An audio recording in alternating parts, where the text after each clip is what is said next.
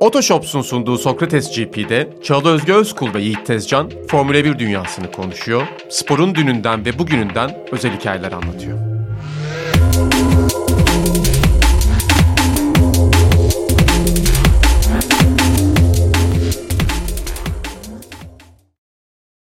Herkese merhaba. Yiğit Tezcan'la beraber Sokrates GP'de yeniden sizinle buluştuk. Bir haftalık bir ara vermiştik. Aslında zaten e, başlarken bu podcast'te Yiğit e, yarış olmayan haftalarda belki yapmayız diye de konuşmuştuk ama o kadar tatlı da ilerledi ki e, biz o boşlukları bırakmayı hiç istememiştik. Minik bir mola verdik. Çünkü başka birçok sporla aynı anda ilgileniyoruz ve çok yoğun bir takvim var. Sen daha yoğunsun. Liglerde. Evet ben aynı anda hatta şimdi konuşuruz. E, Cuma gecesi telefonla izledim. Cumartesi e, sıralamaların belli bir kısmına kadar e, çok önemli maçlar vardı. Bir yandan da onları takip ediyorum. Beni tanıyanlar zaten görüyordur yayınlarda da. E, sezonun e, futbolda, basketbolda en kritik zamanına gelindi çünkü. E, hoş geldin. Hoş Otoshops'la beraber e, devam ediyoruz programımıza. Sencer de yine bizimle birlikte. Hemen başta yine Otoshops'tan bahsedeyim. İkinci el araç alım satımında sunduğu hizmetlerle e, sektörde öncü konumda Otoshops. Siz de eğer ikinci el araç alım satımına ihtiyaç duyarsanız almaya ya da satmaya Otoshops'u ziyaret ederek fırsatlarından faydalanabilirsiniz. Biz de sezon boyunca Otoshops'un desteğiyle devam edeceğiz Sokrates GP'ye. Miami vibe'ını aldın mı? Doydum bile. Doydum Fazla bile geldi yani aynen. Son bölümde artık biraz böyle Truman Show filmi gibi hissetmeye başlamıştım ben yani pilotların yerine kendimi koydum ve e, özellikle podyuma çıkanlar için gerçekten acaba artık ne oluyor yani izle yani gerçek bir hayat yaşıyorlar gibi bir görüntü var ama e, etrafta milyonlarca insanın izlediği bir Truman Show gibi hissettirdi bana. E, nasıl buldun? Genel olarak Miami atmos atmosferini konuşarak başlayalım. Ya ben Amerikan sporlarını çok seviyorum. Kültürü seviyorum. Miami'ye gittim. Miami şehrini seviyorum. Hani o bütün aslında her şeyi seviyorum. Gittim. Hayat Yıllar seni oldu. nasıl Miami'ye götürdü? Neler oldu? Lisedeydim. Gittim. Ablam Amerika'daydı falan. Oraya çok gidip geldim yanına. Şeyde Miami'de okuyordum. miydi? Yok New York'taydı. Hmm. Columbia Beraber mi Miami'ye gezmeye mi gittiniz? Evet. O ara çok gittim. New York'a gittim. Orlando'ya gittim. Midwest'e gitmek istiyorum ben. Hani Amerikan kurallarının içine girmek istiyorum. Utah falan görmek istiyorum. Ben aslında nasıl görecek yerler orası. Çok tatlı bir şehir, sempatik bir şehir. Ee, orada bazı oyunları ve dizileri de severim ben. Zaten bu GTA Vice City bilmiyorum oyunu hiç duydun mu? O temalı espriler çok yapıldı. Hani görev tamamlandı falan filan gibi şeyler Twitter'da çok başladı. Hep ona bir referans. O zaman senin için harika bir Grand Prix olsa gerek Şeyde bu. Miami'de Scarface'te. Miami bazı bir şeyde. Yani çok harika olmadı açıkçası. ya aslında Amerika'da yarış fikri hoş bir şey. Ee, ben orijinalinde ilk bir modla simülasyonu denedim. Pisti de beğendim çok. Ama bazı problemler ortaya çıktı pistle ilgili ve şey kareleri falan benim hiç hoşuma gitmedi ya. Atlayarak mı gidiyorum konuyu bilmiyorum evet, ama. Evet evet bir anda piste geçtin Miami havasını konuşuyorduk. O havadan bahsediyorum. Hani etraftaki Aha. atmosferden bahsedeceğim. Pistte bir olay oluyor antrenman turlarında. O da havuzda insanlar var. Gerçekten umurlarında değil. İzlemiyorlar bence. Hani sesi falan duyuyorlar. Oradalar. ne bileyim birilerine yürümek falan için gelmişler yani sosyalleşmek için. Hani biraz o zaman öyle bu spor benimsenir diyebilir miyiz? Yani bu kadar. Ya Formula 1 izleyicisi çok tutkulu. Pahalı da bir spor. İzlemesi de pahalı bir spor. Erişimi de zor. E biz burada zaten acı çekiyoruz. Yarış gidiyor, geliyor falan. Hani çok Hı-hı. seviyoruz. E adam gitmiş oraya havuza girmiş yani. Formula 1 otomobil. Çok iyi bir yerden yani, izliyor. Oraya kadar gidebilmişsin. Tabii ki. Tabii ki bunlar biraz kıl edici sahnelerdi. Senin daha iyi gözlemlerin vardır bence ama. Yo aslında biraz yani magazin sohbetini son bölüme de sakladım. biraz gelen giden ünlüleri vesaire onları da konuşuruz. E, güzel başlıklar senin için hazırladım ama biraz yarışı konuşalım. Zaten izlerken de Seyfeti Kara kadar aslında böyle oldukça sıkıcı bulunan bir yarıştı birçokları tarafından. E, zaman zaman konuşulacak güzel şeyler de var belki teknik olarak da anlatacağım bugün bize. E, ama safety car'la beraber bir harekette geldi. Biraz yarışı akıtalım öncesine de bakalım istersen. Birleşik Devletler'de iki yarışlı bir sezon olacak ve böyle Miami atmosferi de öncesindeki boş haftayla beraber çokça hissedildi. ama böyle ilk cuma başladığı zaman sen simülasyonu yaptığını söyledin ama hani pistte Takımları gördüğün zaman neler hissettin? İlk izlenimlerin nelerdi Cuma itibarıyla? Yani Cuma günü ben çarşamba galiba bir tane mod indirdim. Ve fena bir mod değildi. Aslında pisti sonradan gördükten sonra işte mesafeler şunlar bunlar mantık dahilindeydi her şey. Ama küçük tabii e, nüans, küçük ayrımlar vardı diyebilirim. Tabii simülasyonda bizim hesaplayamadığımız hep diyorum ya lastik ve asfalt. Özellikle asfalt bir çok, çok enteresan bir şey oldu. Georgia'dan gelen meşhur taşlarla döşenmiş bu asfalt. inovatif diye reklamı da yapılmış. Böyle reklam gibi bir yazı vardı. Formula 1'in kendi sitesinde vardı galiba hani. Bu Miami pisti nasıl yapıldı falan filan gibi. Anladığım kadarıyla parçalanıyor. Ve yine asfaltın yüzeyinden kaynaklanan bir şekilde büyük parçalar atıyor lastikler. Lastikler de parçalanıyor ilk günlerde ve bunlar yarış çizgisinin dışına gidince tutunmayı çok zorlaştırıyor. Bu sıkıntı yarış içinde de vardı. Ee, özellikle geç frenajda geçiş hamlelerinde bazı pilotlar Ocon söylemiş galiba asfalttan kaynaklı olarak duramadığını. Mesela Mickey'in kazası belki e, ilk turda Hamilton'ın blokajı daha sonra e, Alonso'nun blokajı Perez'in Sainz'ı biçme girişimi gibi olan anlarda yarış çizgisi dışında hiç, hiç tutunma olmamasından şikayet etti herkes. Ya olabilir sürücüler bunları nasıl diyeyim sana onların sorumlulukları yani. O viraj 13, 14, 15, 16 kompleksinde onların daha detaylı konuşuruz. Onların sorumlu olduğunu düşünüyorum. Ben pist aslında yani ritim olarak aslında beğendim. Cuma günü deneyimledikten sonra artık onlar değişkenler olarak senin hayatına girdi ve ona göre mi yapman lazım? Hayır bir de şöyle bir şey var yani pilotların ben simülatörde denedikten sonra geldiklerinde pist hakkında çok olumlu pozitif konuştuklarını da duydum ya. Okudum bunu. Güzel pist bilmem ne ritim olarak çok kötü pist değil yani. Ama tabii şartlar kötü çıkınca asfalt tutunma kötü olunca pilotlar bunu hiç sevmez. Hani iki yıl önce bize gelen ilk yarışta da olmuştu ya uzun yıllar evet, sonra. Evet. Çok ilginç olaylar olmuştu yani hiç tutunma yoktu. Ya ona benzer bir durumla karşılaşınca tabii hoşlarına gitmedi. Orada bence. bayağı yani burası için çok sinirlenmişti pilotlar. Hatta minik bir uyarı da gitmişti. Hani daha uzun yıllar buradayız. Bu pist e, tekrar baştan hazırlandı. Asfalt yeni döküldü. Gelecek sene daha güzel olacak diye. Nitekim aslında öyle de oldu burası da. 13, 14, 15, 16 ile ilgili de biz girmeden de çok az konuştuk ya seni değiştirmeyi istiyor pilotlar. Çünkü otomobiller 70 km hıza kadar düşüyor. Şikanın çıkışında. İki tane de kaza oldu girişinde. Ve yani şeyi de konuşabiliriz belki çünkü öncesinde bu talep edildi ya Ocon Science çarptıkları yere bariyer güncellemesi istediler. Ee, ama bunun da yarışa kadar yapılamaz bir şey olduğu söylendi. Değişebilir miydi sence? Yani öyle bir ihtimal oluyor mu bu gibi durumlarda? Yani yarışa kadar yapılamaması evet olası bende. Bilmiyorum. Hani biz dışarıdan bakıyoruz ama Imola'da o meşhur işte Tamburello'ya bakıyorlar birlikte Berger'le Senna. Nehir akıyor arkasında genişletilemiyor. Hani coğrafi şeyini bilmiyorum. Arkasında ne var şu an kafamda canlanmadı yani. Hı hı. Orası nasıl yapılabilirdi ama nispeten düşük hızlarda kazalar yani düşük hıza gitmesi gereken yerlerde bile otomobillerin olan kazalar e, ciddi kazalar yani. Bayağı sarsılmış anladığım kadarıyla Sainz'da o konuda. Evet e, yani dün yarıştan sonra e, önceki gün pardon. Yarıştan sonra da Science ilk röportajında hala boyun ağrılarım var dedi.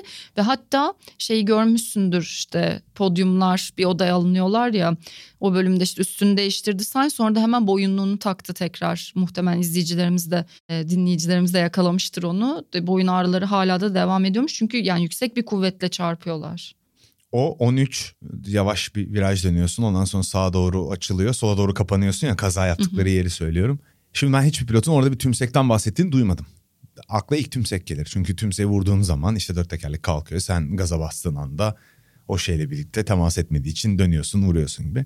Ama Sainz Ocon'un kazaları arasında ufak farklılıklar var. Sainz'inki gazdan frene geçtiğinde oluyor. Ocon hala hızlanırken oluyor gibi geldi bana. izlerken en azından. Orada bayağı bir eğim değişikliği var.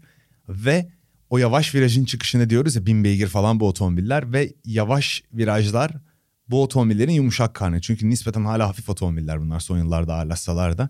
Bütün yarış otomobil pilotları da söyler bu tip otomobillerde aero üzerinden giden işte bin beygir olup 700-800 kilo olan otomobillerde düşük hızlarda tutunmayı hissetmek çok zor derler. His olarak. O yüzden orayı sevmiyorlar. Ve oraya Sainz yalpalayarak geldi mesela. Ama öyle gelmek zorunda. Hani görüyorsun bir kere kayığı düzeltiyor. 13'e gelirken bir daha kayığı düzeltiyor. Gaz çekemezsin yani turun o zaman olmayacak. Orada olmanın bir manası olmayacak. Ama benim gözümde güvenlik önlemi arttırılsın ama orası beğenmemiş olabilir paşaların. Ama bence orayla mücadele etmek de onların görevinden birisi. Görevlerine. Bak asfaltın Sanırım kötü olması kız, ayrı bir konu. Kızdıkları şey aslında yani bilmiyorum çok aşırı detaylı da belki başka yorumlar da var olmuş olabilir. Yani bariyerin güncellenmesini istemek şu demek değil mi yani çarpsak bile en azından böyle bir hasar görmeyelim. Onda haklılar. Evet. Ee, galiba esasen söyledikleri şey o gibi geldi bana. Orada bir şey olacağını kimse tahmin etmiyordu bence. Ben de etmiyorum. Hı hı. Orada bir kaza olacağını düşünmüyordum ben. Sıralamalar nasıl geçti? 7 takım Q3 görmeyi başardı. E, 2019 Meksika'dan bu yana ilk kez iki kırmızı otomobil ilk çizgiden yan yana başladı. Sern abi de yarış başlarken bunu defalarca dile getirdi. E, güzel bir görüntüydü başlarken ama e, startı birazdan konuşuruz. Çok kısa sürdü o. E, sıralamalarda şey vardı bence çok ufak hava sıcaklığı değişkenleri de çok ciddi sonuçlara yol açtı. Cuma Mercedes'in iyi olduğunu gördük. Toto Wolff erken Evet. konuştu. İşte slow tuşunu tuşuna bastık mı dedi. Şalteri kapattık gibi bir şey dedi. Olmadı ama. Yani yine yakın performans verdiler diğer yarışlara. Evet. Imola'dan daha iyilerdi bence. Ee, onun haricinde Bottas inanılmaz bir performans verdi. Tabii tabii bugün Müthiş yani. Best of the rest. Yarışının istersin içine bir öveceğiz. nokta nokta yaptı sonunda ama hata yapıp dur kalktan olmuştur o. Sezonu çok iyi geçiriyor genel olarak. Konuşuruz birazdan. Ama herkesin aslında bir şansı vardı. Red Bull Ferrari dışında kalan gruptan herkes bir ara Albon iyi bir sonuç alacak gibi göründü P3'te. Mick işte 3. sıralamada ikinci Q2'de iyi tur atamadı. Ya bunları atladığım isimler de olabilir. Çok böyle değişkenlik gösterdi. Aston'lar ön plana çıktı. Sonra onlar da yarışa başlayamadılar. evet. Yakıt Pit yeterli başladı ikisi de. derecede olmadığı için soğutuyorlar galiba daha hızlı gitmek için. Böyle enteresan bir olay var. 2007'de de olan bir olay bu. Falan filan yani bir karışıklık vardı ve yani mesela Aston da yarışa geriden başladı ama mesela onların temposu da iyiydi. Yani çok ortadaydı orta sıra mücadelesi. Evet. Aşırı orta. Bottas bir ayrıldı net bir şekilde. Bir de ya Mercedesler 3. otomobil gibi ön plana çıkıyor hep. Yani sıralamada sorun Onlar yaşasalardı yarış arkadan da temposunda. çok evet. kopuklar, önden de çok kopuklar. Yarış temposu için de öyleler. Sıralamada arka yakınlar ama. Evet. Enteresan bir şekilde. Öyle yani. yani sürpriz vardı çok. Ama aslında cuma antrenmanlarında sanıyorum sen de eğlendin. Çok eğlenceliydi cuma. Yani çok olaylıydı çünkü. Ben telefondan izledim ya benim için çok zordu. Ama Yani eğlen- bu hafta sonu çok zorlandım. Sürekli başka şeylerle uğraştığım yani. için aynen. Çok keyifliydi ama yani yarışta ya bu sezonun en kötü yarışıydı. Ama yine Formula 1 standartlarında bence okey bir yarış. Yani sarhoşluğu olmasa Gelsin'in gerçekten yani ne yaptı orada yani. Biri yazmış Twitter'dan kim Yo hiç özür dilememe gerek yok falan dedi.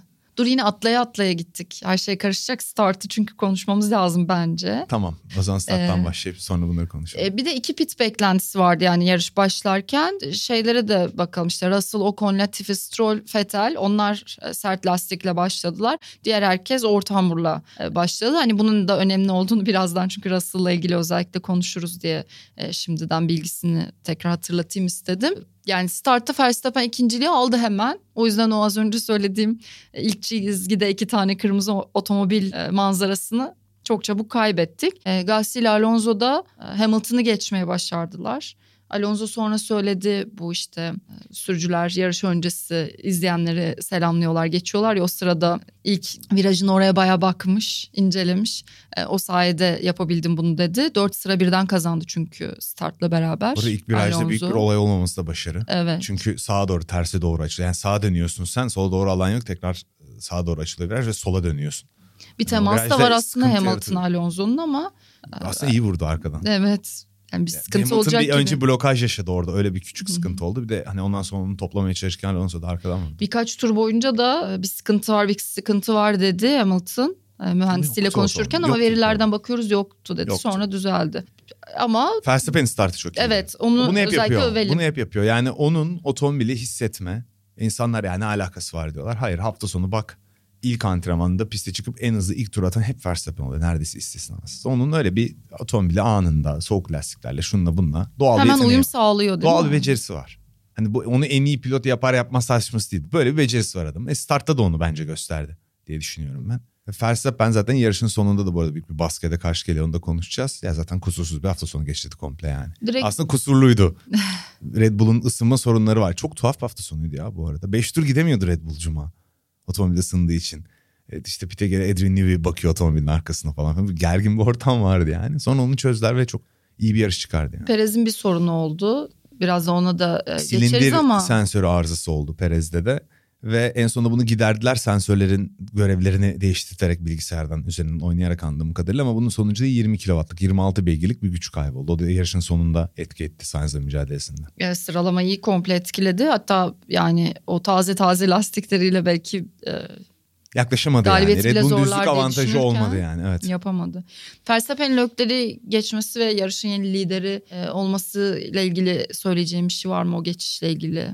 Ya geçişle ilgili yok. Medium lastiklerle daha iyiydi ve Leclerc sıkıntı yaşadı. Ama bir yerden sonra Sainz ona yakın gibiydi. Biraz daha iyi kontrol etmeye başladı lastiklerini. Biraz daha iyi bir tempo yaptı. Ama mesela sert hamurda yarışın dışında ters bir şey gördük. Mesela safety car güvenlik otomobili çıktıktan sonra Leclerc bu sefer Verstappen'in üzerinde baskı kurdu. Ben sıralamadık ufak tefek hatalar oldu. İnsanlar onları mesela Verstappen bir hata yaptı. Herkes basın buna yükselmeye çok meraklı. Yapılan hatalardan büyük anlamlar çıkarmaya. Yani bu otomobillerde hata muhakkak yapılacaktır. Mesela Verstappen'in yarışı üçüncü başladı pol alabileceği bir şey de yaptı hata. Bence ufak bir hata yani bu sezonda bir iki kere olacak şeyler bunlar. Muhakkak olacak yani. Russell'ın yani safety car'la beraber e, müthiş bir avantaj yakaladığını söyleyebiliriz ama bir yandan da bu böyle sürprizden olmuş bir şey de değil. Yani sertle başladılar. 36. turda Russell yarış mühendisiyle konuşuyor ve diyor ki e, pitsiz devam etsek mi ya belki safety car görürüz e, diyor ve tam da 5 tur sonra galiba e, bekledikleri avantajda ayaklarına kadar geliyor ama bir yandan da hani bunun olabileceğini öngörmüşlerdi zaten. Ha, evet öngörüyor işte şans her zaman kazananın yanındadır. Russell da çok iyi bir sonuç aldı. Yani Evet. Red Bull'a Ferrari'lerin arkasında bitirdi yarışı ama yani Russell herhalde bu safety car konusunda şeytanla bir anlaşma yapmıştı. Evet, ikinci defadır. enteresan. Çünkü Avustralya'da oldu. Imola'da startta 6 pozisyon kazandı. Bütün bu kazalar Russell'a yarıyor gibi de görünüyor. Çok iyi sürüyor. Ona geliriz. Hı hı. Bence müthiş sürüyor yani. Ama bir şey ekstra bir şansı da var yani. Norris'le ilgili neler düşünüyorsun? Ee, Kazadan sonra tabii ki çok sinirli ve üzgündü. Gasly'nin açıklamaları. Gasly de diyor ki Alonso ile temasın ardından devam edip edemeyeceğimizi görmek için bir tur daha atmayı denedik ama araçtaki hasar büyüktü. Pistte bile kalamıyordum. Tüm araçlarda beni geçti. Yer bırakmak için sağa dönmeye çalışıyordum. Sonra Norris geldi ve sol ön lastiğime temas etti demiş. Gelsin'in birazcık kafası iyi sanıyorum. Çünkü olan olay e, çarpışmada bir suçu yoktu. Yüz Alonso'nun suçuydu. Zaten o an kapıyı üstüme kapadı dedi. Brundle çok güzel bir şey dedi buna. Buna aynı zamanda viraja dönmek deniyor dedi. Yani çünkü yan yana değil viraj olan hakkı değil. Zaten yarıştan sonra bu arada Alonso da demiş. Ya ben hatalıydım yani. O cezada benim hatam demiş. Neyse ondan sonra bu hızlı kısımda işte 5-6 virajda çok enteresan bir şekilde önden kaya kaya otomobili dönmüyor. Sağ arkada bir problem var diyor sonradan biz radyodan duyuyoruz ama otomobilinde bir sıkıntı var. Bana tuhaf gelen şu. 7'de dışarı taşıyor 8'de dönüyor piste. İlk refleksinde olur ya araba kullanıyorsun. Yani yoldan çıktın tamam mı mıcıra girdin ve ilk refleksin yola dönerken aynaya bakmak olmaz mı? Tabii. Veya önündeki ani fren yaptı sola çıkacaksın. İlk aynaya bakarsın. Sen bir pisttesin yani tetiktesin. Bilmem kaç nabızla adrenalinle yarışıyorsun ve sürekli hızlı düşünüyorsun yani hızlı hareketlisin. Piste dönüyorsun otomobilinde bir yavaşlık var sorun olan bir otomobille pisttesin. İlk yapacağın şey birine zarar vermeyeyim demek olur değil mi? İlk düşüneceğin şey budur ya benim yarışım bitti deniyorum ama birinin de yarışını mahvetmeyeyim, mahvetmeyeyim demek olur. Talihsiz buluyorum açıklamalarını. ya saçma bu absürt buluyorum yani. Talihsiz çok güzel. talihsiz ama gerçekten. Yet- yeterli çok iyi bir yorum. Hani bu herkesin teknik bilgiye gerek yok. Mantığı olan herkesin bence hemfikir olabileceği bir konu yani. Piste döndün, otomobilin yavaş bir sıkıntısı var. Yapacağın tek hareket başkalarını rahatsız etmemek olur ve tam olarak yaptığı şey bu oldu yani. Bir de genel olarak e, yani böyle bir durumdan sonra bu kadar ters olmayı da anlamıyorum. Sonuçta birinin yarışı bitti. Bence gidip yani şöyle oldu böyle oldu. Ya özür dilerim. Özür dilerim. Evet. Keşke böyle Dalgınlığa olmasaydı. geldi. Yani çok diyelim ki 8'de 8 hata sende değil.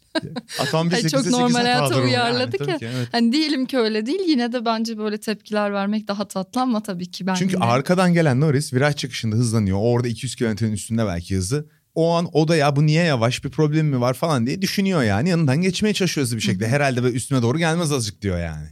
Onu Norris'in çok düşünebileceği bir şey yok ki. Yarış içinde yarışıyor hala. Tabii. Diğer adam yarışı bitmiş muhtemelen. Kordonda gezer gibi giderken yani. Soluna bakmıyor gibi bir diye üzgünüm bu kadar basit aslında olay. Hatalı yani. Peki pitlere döneceğim. Russell hemen pite girdi işte bu bahsettiğimiz talihsiz olaylardan sonra. Perez de pite geldi. Sonra işte bir konuşuldu yani Ferrari gelecek mi gelmeyecek mi diye. Sonra zaten açıklama da yapmışlar. Sen Twitter'da da paylaştın. Kemal Şengül e, böyle madde madde yazmış. Ferrari demiş ki e, pite gelmedik çünkü pist üstü konumuzu Perez'e kaybetmek istemedik. Red Bull'un aksine elimizde e, yeni set soft ve hard hamur e, lastiklerimiz vardı ve işte 10-12 turluk bölümde bu lastikleri kullanmanın iyi olmayacağını düşündük diye gayet net bir şekilde anlatmışlar. Sen de katılıyor musun? Şöyle makul bir açıklama anladığım kadarıyla Leclerc e, hatta Sainz'in bile önünde dönebilirdi gibi bir açıklama galiba Red Bull'dan da gelmiş. Bu bilgi doğru mu bilmiyorum bir yerde okudum yani. Öyle bir olasılık var ama önünde dönemeyeceklerini hesaplayarak Perez'in önünde kalmak istemeleri çok normal bir. İkincisi Hartlar zaten yarış ilerledikçe iyi performans vermeyi sürdürdü. Bence hafta sonu Star Lastik setiydi. Ve ilk başta çok Kesinlikle. sıkıntılıydı ama Norris'in pitten çıkıp 3 kişiye geçildiği anı düşün. İlk başta çok sıkıntılıydı. Ve e, hani diyelim önde çıkacak olsa bile eski Hartlarla da devam etmek isteyebilirler. Bu olur bu çok çok acayip gelmiyor bana. Hı hı. O an otomobilin onunla iyi performans vereceğini düşünmüşlerdi ve aslında sonunda haklı da çıktılar. Evet. Leclerc en hızlı adamdı yarışın sonunda. Geçemedi Verstappen'i ama yani ben mesela bunu böyle algıladığım için kendi yanımda da konuşmadım. Yorumlara yazmış onu nasıl konuşmazsın dedi. Bana acayip gelmedi Ferrari'nin. E, yaptığı argüman da benim kafamda o an oluşan argüman da. Ha dedim bunlar ya yeryüzünden değişmek istemiyorlar. Sonunda pace'i de iyiydi adamın. Çok büyük bir hata ben göremedim bunda.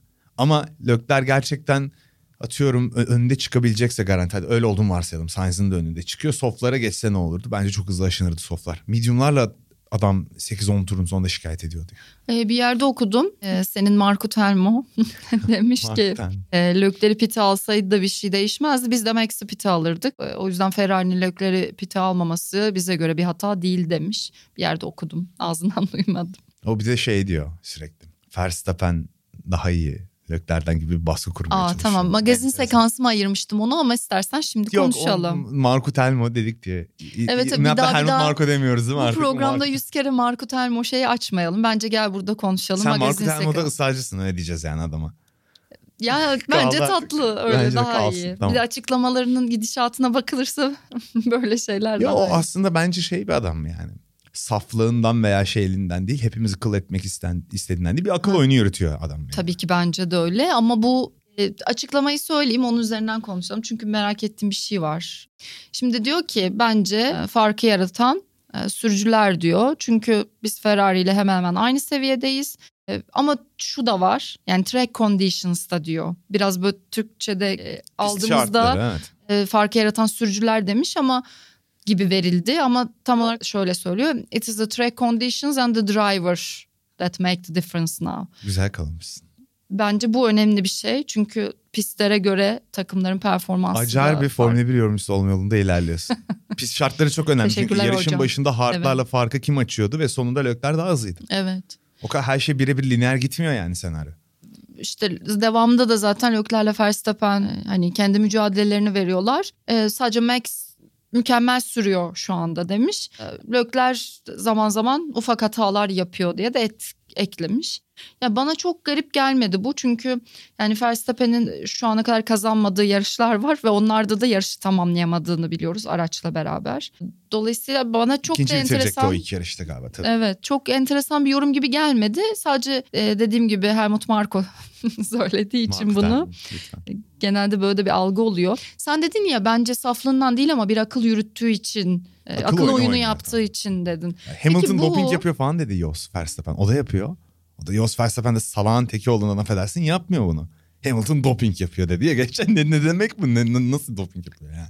İşte bu tamamen Biraz karşı tarafı. sinirlendim şu an. Bu ha işte o ta- işte onun için yapıyor. Sen sinirlendi. Hamilton ama biz bunlara ki, düşmeyiz. ama işte Hamilton diyor ki bu yani demiyor belki ya Ay da diyor düşseydi varsayımsal bunlara olarak. Lewis Hamilton kaç senedir düşerdi yani neler neler yaşadı. Yani birazcık sezonu kötü gidiyor diye e, böyle alışılmadık Valla bir düşüyor, performans bin- var diye Nico Rosberg yorumcu diye geldi Hamilton'a salladı. Hemen atmosfer de ona döndürülüyor biraz Hayır. çünkü bunun bir getirisi var. Düşüyor düşmüyor bilmiyorum ama bazen hakkında yapılan çok aptalca yorumlar insanı gerçekten sinirlendiriyor. Mesela genel trollüklere ve negatif eleştirilere Bunun bilerek olsan da. yapıldığını herkes de farkındadır onu demek istiyorum. Yani sezon böyle gidiyor ve Nico Rosberg'e çıkıp diyorsunuz ki Hamilton mı Russell mı daha iyi. Yani bunu sorabileceğiniz başka bir sürü insan var ama Nico Rosberg'e soruyorsunuz. E, haliyle o tip bir cevap geliyor ondan da. Neyse şimdi şeyi demek istiyordum akıl oyunları var ya. E, bunun peki uzun vadede Verstappen'e bir zararı olmaz mı? Çünkü gerçekten çok iyi gidiyor her şey onun adına. Yani çok da iyi bir performans kendisi de veriyor. Araç da çok iyi. Belki kariyeri çok çok iyi devam edecek zaten. Zarar verebilir mi imajına Verstappen'in? Ben sanmıyorum ya. Çünkü dünya şampiyonları neler neler yapıyorlar takım arkadaşlarına. Mesela sen tabii Rosberg spor Hamilton- böyle bir Evet, spor tabii diyorsun. Hamilton'da Rosberg mücadelesi de çok gergin bir mücadeleydi mesela. Tam o yüzden zaten az önce onu söyledim. Yani o gergin Rosberg mücadelenin üstüne hayatını son nefesini verdi o mücadelede Formül'den çıktı. Sonra Her bıraktı. şeyini verdi adam yani. Her şeyini. En olağanüstü şampiyonluk hikayelerinden birisidir yani o da. O Her yüzden e, şu anki performansının yorumunu yaptırmak için Nico Rosberg'i seçmek bir akıl oyunu bence. Yo bence iyi yorumcu da. Bu arada Nico Rosberg onu da söyleyeyim iyi bir yorumcu ama tabii e, şimdi Çağıl bana karşıdan kaş göz yapıyor sanıyorum aslında vurguladığım bir şey var ve bu da ben şimdi Rosberg konusunda böyle politik yanıtlar veriyorum ya dediğin şey tam olarak Rosberg'in Hamilton'ın performanslarına aa Russell iyi performans aldı canım ne alakası var otomobile şeklinde bir eleştiri getirmesi. Birçok insan bunu çok saldırgan buluyor. Bunu demeye çalışıyorsun değil mi? Evet. Yani biraz bel altı vuruyor. Evet çünkü mesela şeyden bahsetmiyor. DRS treninde kaldığından Hamilton'ın şans ışıkla Russell'ın öne geldiğinden Geçmesi lazımdı bence dedi zaten o zaman da. Ya bu arada bu da enteresan değil. Yani çok normal. Spordaki güzel şeylerden biri de biraz böyle renkli yorumların da olması. Belki mücadele gücünü de arttırıyordur Hamilton'ın. Umarım da öyle bir faydası da oluyordur da. Ya Yani da belki de karanlık bir odaya çekilip ağlıyordur. O da olabilir. akşamları. O da olabilir. Artık kazanamıyorum diye bilemezsin. Hepsi olabilir gerçekten. E, sadece Verstappen'e senin yorumunu özellikle merak ediyorum. İşte imajına böyle bir şey uzun vadede zarar verir mi? Bunu bak Horner için söylemiyorum. Tamamen doğru adıyla söyleyeyim Marco Termo için. Yo vermez ben. Onun mücadelesi bağımsız diye düşünüyorum. Çünkü kendisi arada bir zehir zemberek şeyler söylese de çok polemiğe giren bir insan değil. Kesin bir duruşu var ve ben bunun sahte ve fake olduğunu düşünmüyorum. Hamilton'a kıyasla sosyal bir sorumluluğu da yok. Öyle bir avantajı da var aslında. Bu şimdi biraz dezavantaj oluyor belki Hamilton için bazı şeyleri konuşurken. Mesela Drive to Survivor'a çat diye karşı çıkabiliyor adam. Hiç umurunda değil Verstappen'in. O yüzden ben onun çok öyle bir şey çekilip de kariyerini şey yapacağını düşünmüyorum. Misyon üstlenmiyor çünkü spor dışı. Veya e, sporun paralel giden, onun savunduğu değerleri savunan öyle bir görevi yok Verstappen'in. Muhtemelen hiçbir zaman olmayacak. Tam da aslında bunu söylemek istiyorum. Hiç oralarda işi yok. Sadece pistle bir işi var bu adamın. Ama dışarıda etrafında sürekli birileri çıkıp Verstappen'le ilgili bir şeyler söylüyor. İşte onların Ama da o zaten o. yapacağını yapıyor orada. Ama onların da görevi o işte. e, antipati toplayabileceğini düşünüyorum uzun vadede ben. Yani çok tatlı bir Lökler Verstappen mücadelesi izlerken Lökler yüzünden olmuyor onların yoksa araçlar aynı bizim Verstappen'imiz çok iyi demene Verstappen çok iyiyken bence Ama çok da Verstappen gerek yok gerçekten yani. çok iyi. İşte hayır zaten görüyoruz ama yani bu görül gözle görülür. Blöklere taş ya. Mental savaş yani. Bence tatlı bir şey yani.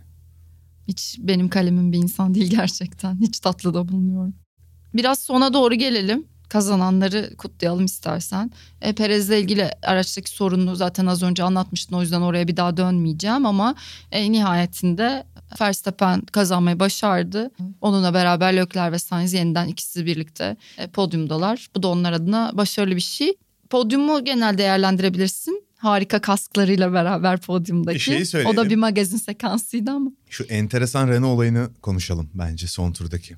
Alonso'nun Olur. ceza alıp Ocon'un yavaşta birini tut arkandaki Olur. al bunu tut Hı hı. denmesini ve hayır yavaşlayamam demesini olayını ve Mik'le Fethel'i konuşalım. Çünkü bir rejinin de gerisinde kaldığı bir olaylar silsilesi yaşıyor. E, reji niye geride kalıyor? Çünkü sürekli DRS mesafesinde bloklar var o noktada. Benim izlediğim en kötü rejilerden biriydi yine de.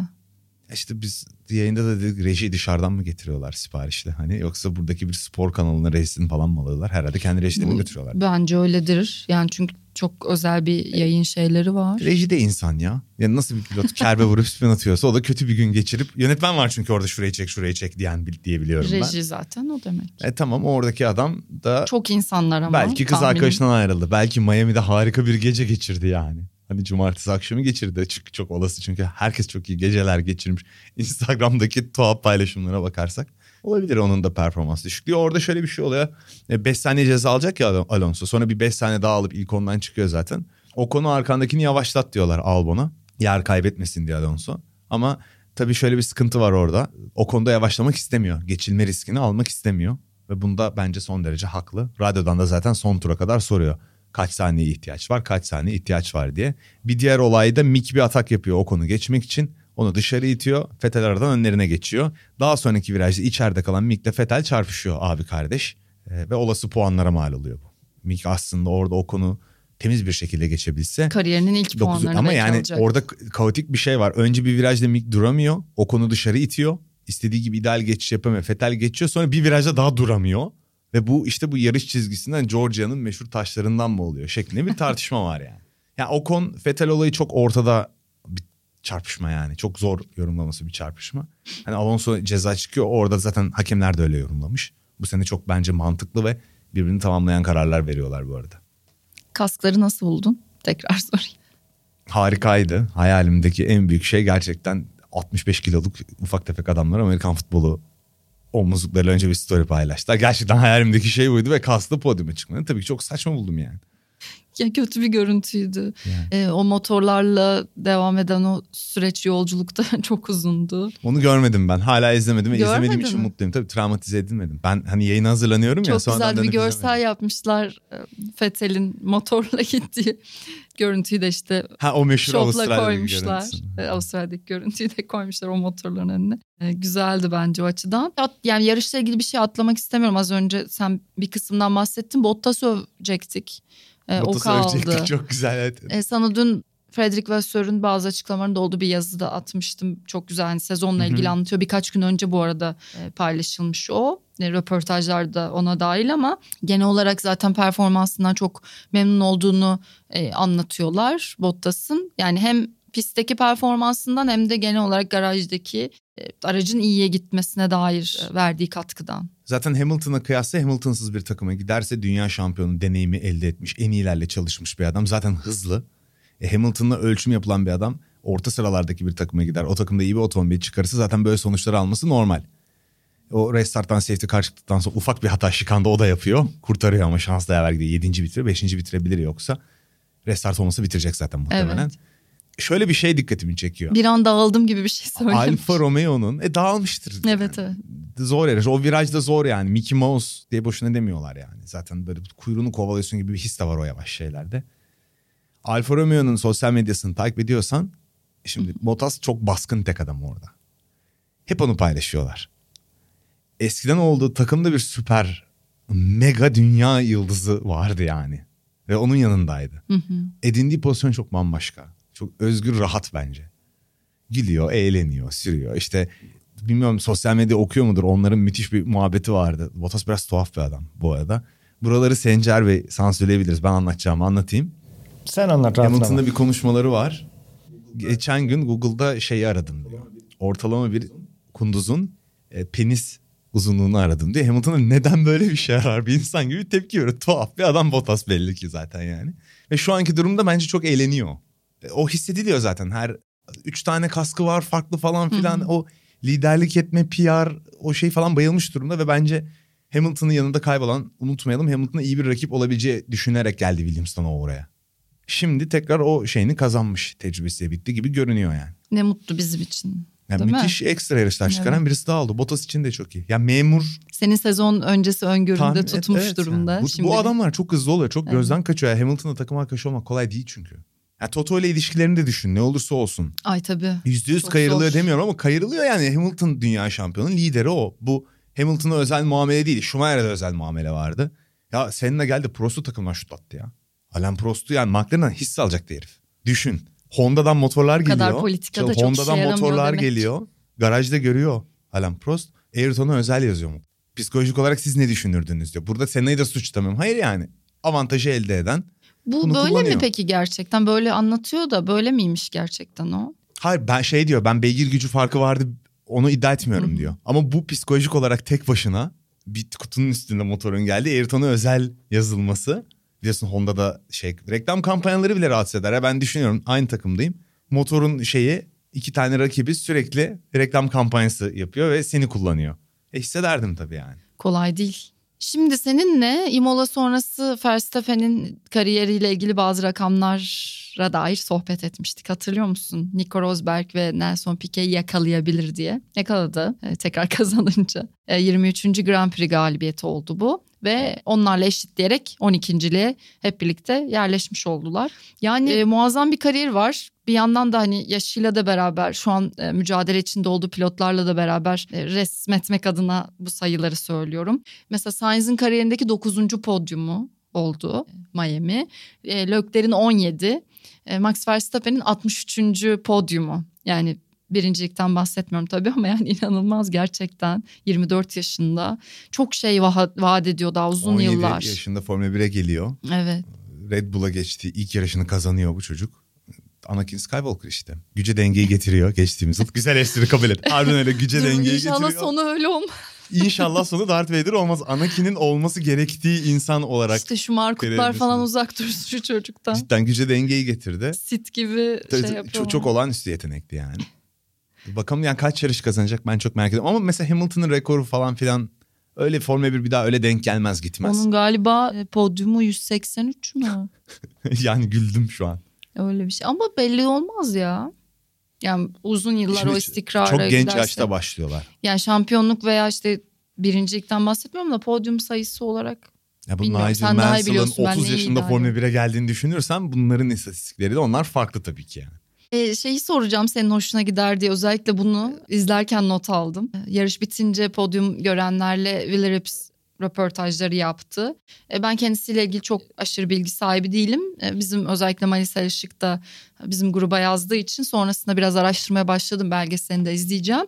Ee, fakat onun sorusu çok güzeldi e, Verstappen'e. Dedi ki Kim sordu dedim? Willy? Willerips Ona kim yardım ediyor biliyor musun yarış kariyerinde? Paul Newman. öyle mi? Yarışırken tabii ki. Tamam harika. Paul Newman belgeselinde de konuşuyor. Ah, Ve hani süper. kimse bana koltuk vermezken diyor. O bana yer açtı. Takım arkadaşı falan olmuşlar. Hmm, aa, süper. Aynen. Güzel kendisiyle biraz e, Çok değişik bir adam o. Gerçek bir Çok pioneer, enteresan. Çok gerçek öncü yani. Evet. Birçok kişi de sevmiyormuş, hoşlanmıyormuş. Öyle yazılar da okudum. Biraz eğileceğim üstüne belki sonra bir Eğer boş çok insan haftada sohbet ederiz. iyi bir özelliği kesin var. Olabilir, Dünyanın kuralı gibi bir şey. Ee, seni seveceğim bir soru sordu işte Verstappen'e. Daha doğrusu bir gönderme yaptı. Dedi ki e, Muhammed Ali bana şampiyon olduğunuzda her gün Noel gibidir demişti. Dedi ve Verstappen'i böyle tebrik etti. Yani senin için de Noel'dir bu diye. E, Verstappen de yarışmayı tercih ederim dedi. E, I think I'll stick to racing dedi. Ama böyle bir hani boks ve yarış e, göndermesi olduğu için tam da senin aşık olduğun iki şey olduğu için. Gerçekten ikisi de Evet. aşık olmuş. yani. Boksörleri çok takdir ediyorum dedi Verstappen ama güzel değil mi? Sen olsan bence Canelo'yla sen de böyle bir şey Verstappen sorardın. Canelo'yla da tanıştı. Bu arada geçen hafta sonu Canelo'da kaybetti. Sanki böyle bir enteresan bir şey oldu. Füzyon oluşmuş gibi. Yani Canelo ile tanıştığı için boksta yaptı, yaparken görüntüleri çıktı. Ya Brady ile tanıştı mesela Hı hı. Hamilton. Bence bu çapraz disiplinler arası baskı altında spor yapan, büyük kontratla büyük paralar kazanan sporcuların birbirleriyle iletişime geçmesi çok hoş bir şey bence. Kesinlikle. Gerçekten sadece PR olmadığını düşünüyorum. Eminim yani illa faydalanacak diye bir şey yok ama gerçekten birbirlerinden akıl alıp bir şeyler öğrenebilirler diye düşünüyorum. O zaman magazin sekansımın açılışını yaptın tekrar. E, Miami'de garajların en ünlüsü sence kimdi diye soracak. Jordan mıydı? Benim gözüm sadece Jordan'ı görüyordu. Benim için de bir Jordan. Bir de George Lucas vardı Mercedes Ha, George garajında. Lucas mı? Yanlış garaja gitmiş. Anakin'in garajına gitseydi. Çok doğru garajdaymış. Ortak noktamız var George Lucas. Star Ama onu Wars'ta davet ettikleri için gelmiştir. Ben takım Yıldız savaşları olduğu için layık olduğu yerde değil. Peki. Şaka yapıyorum ya. Hiç sen sen böyle e, geyik muhabbetlerini seversin diye düşündüm. Yok mu böyle enteresan bir ünlü senin gözüne çarpan ya? Tam senlik. Ha yok o kısımları ben çok izlemedim ya. Çok aşırı bir dikkat etmedim yani. Ben sende malzeme vardır diye umuyorum şu an. Olmadı bu soruyu atıyoruz. Magazin sekans sekteye uğradı. Peki e, bu girişimler bir Monaco GP kültürünün Birleşik Devletler içinde var olmasını sağlayabilir gibi hissettirdi mi sana? Hayır. Çünkü Avrupa'nın e, Monaco'daki royaltisiyle, asaletiyle Amerika'nın sonradan görme ünlüleri ve Formula 1 adapte etmesi aynı şey değil diye düşünerek bam herhalde burada çok Sonradan elitist görme bir, ünlüler. güzel bir gol atmış oldum. Çünkü beni yargılamayacakları için rahatça konuşabiliyorum zaten. ya öyle bir yarış geleneği yok orada. Monaco kırmızı çizgimiz ya. Çok Olması özel. için neler yapılması gerekirdi? Yani böyle bir şey değil bence.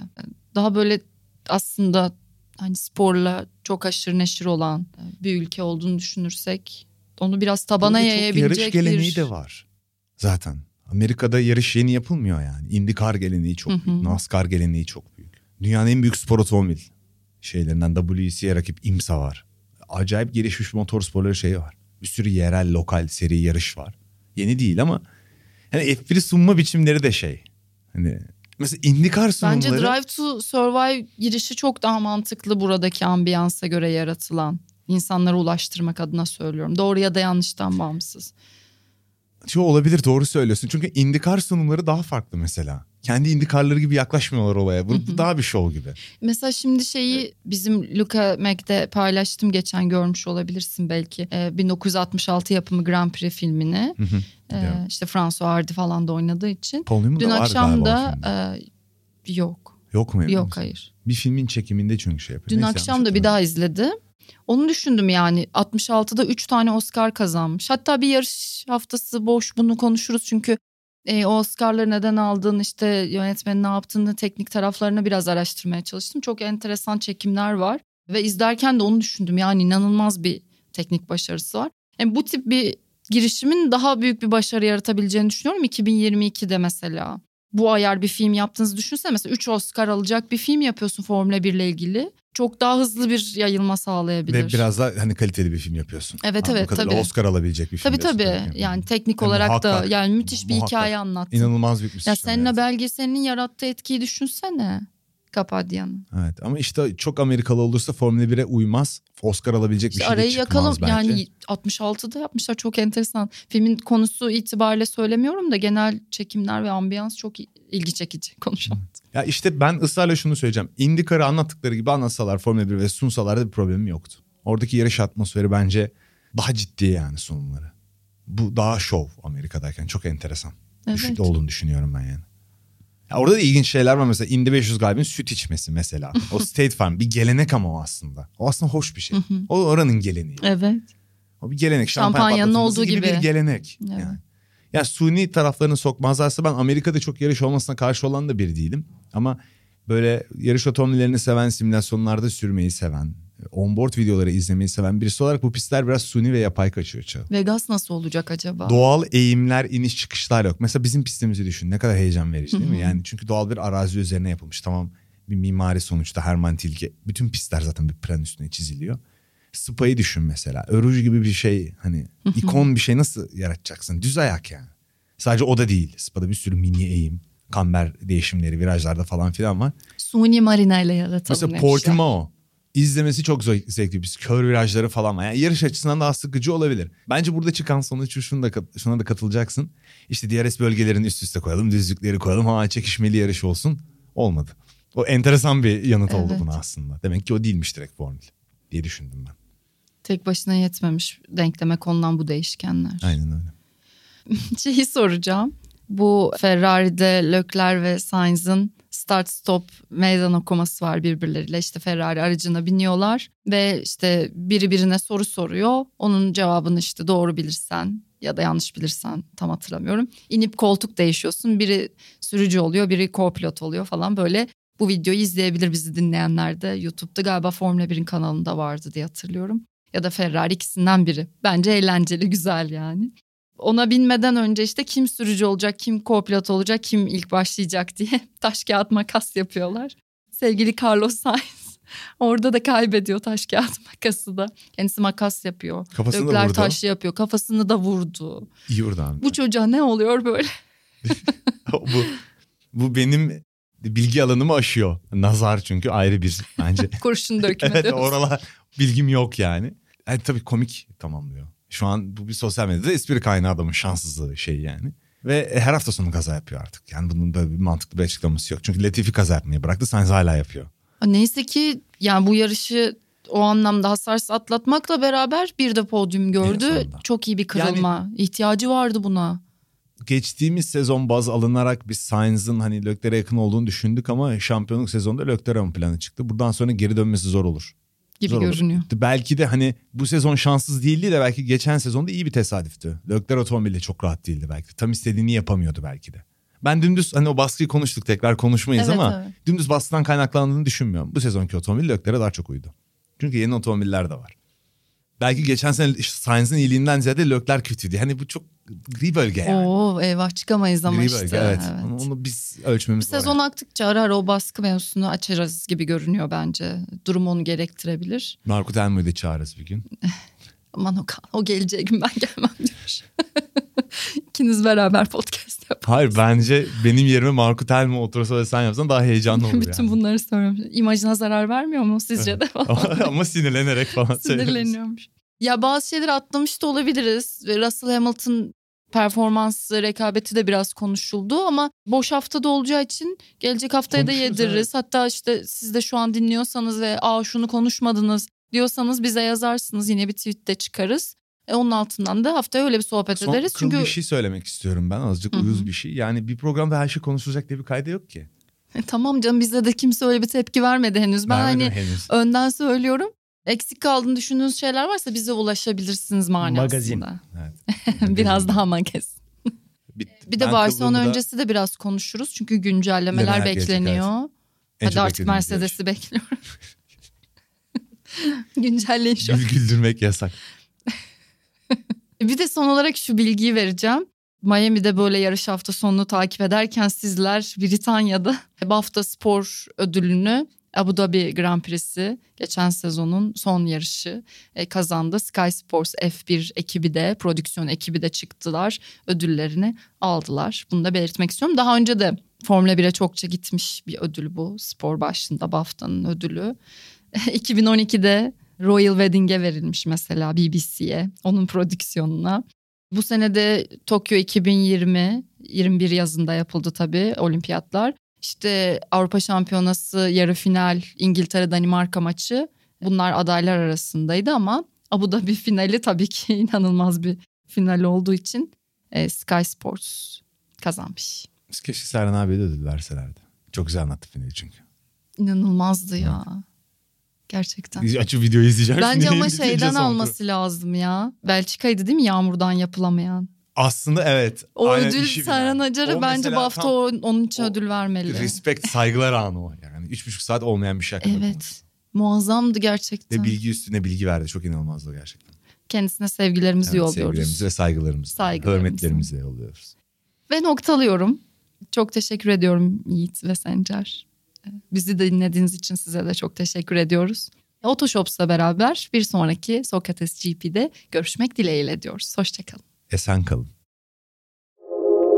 Otoshops Sokrates GP'yi sundu.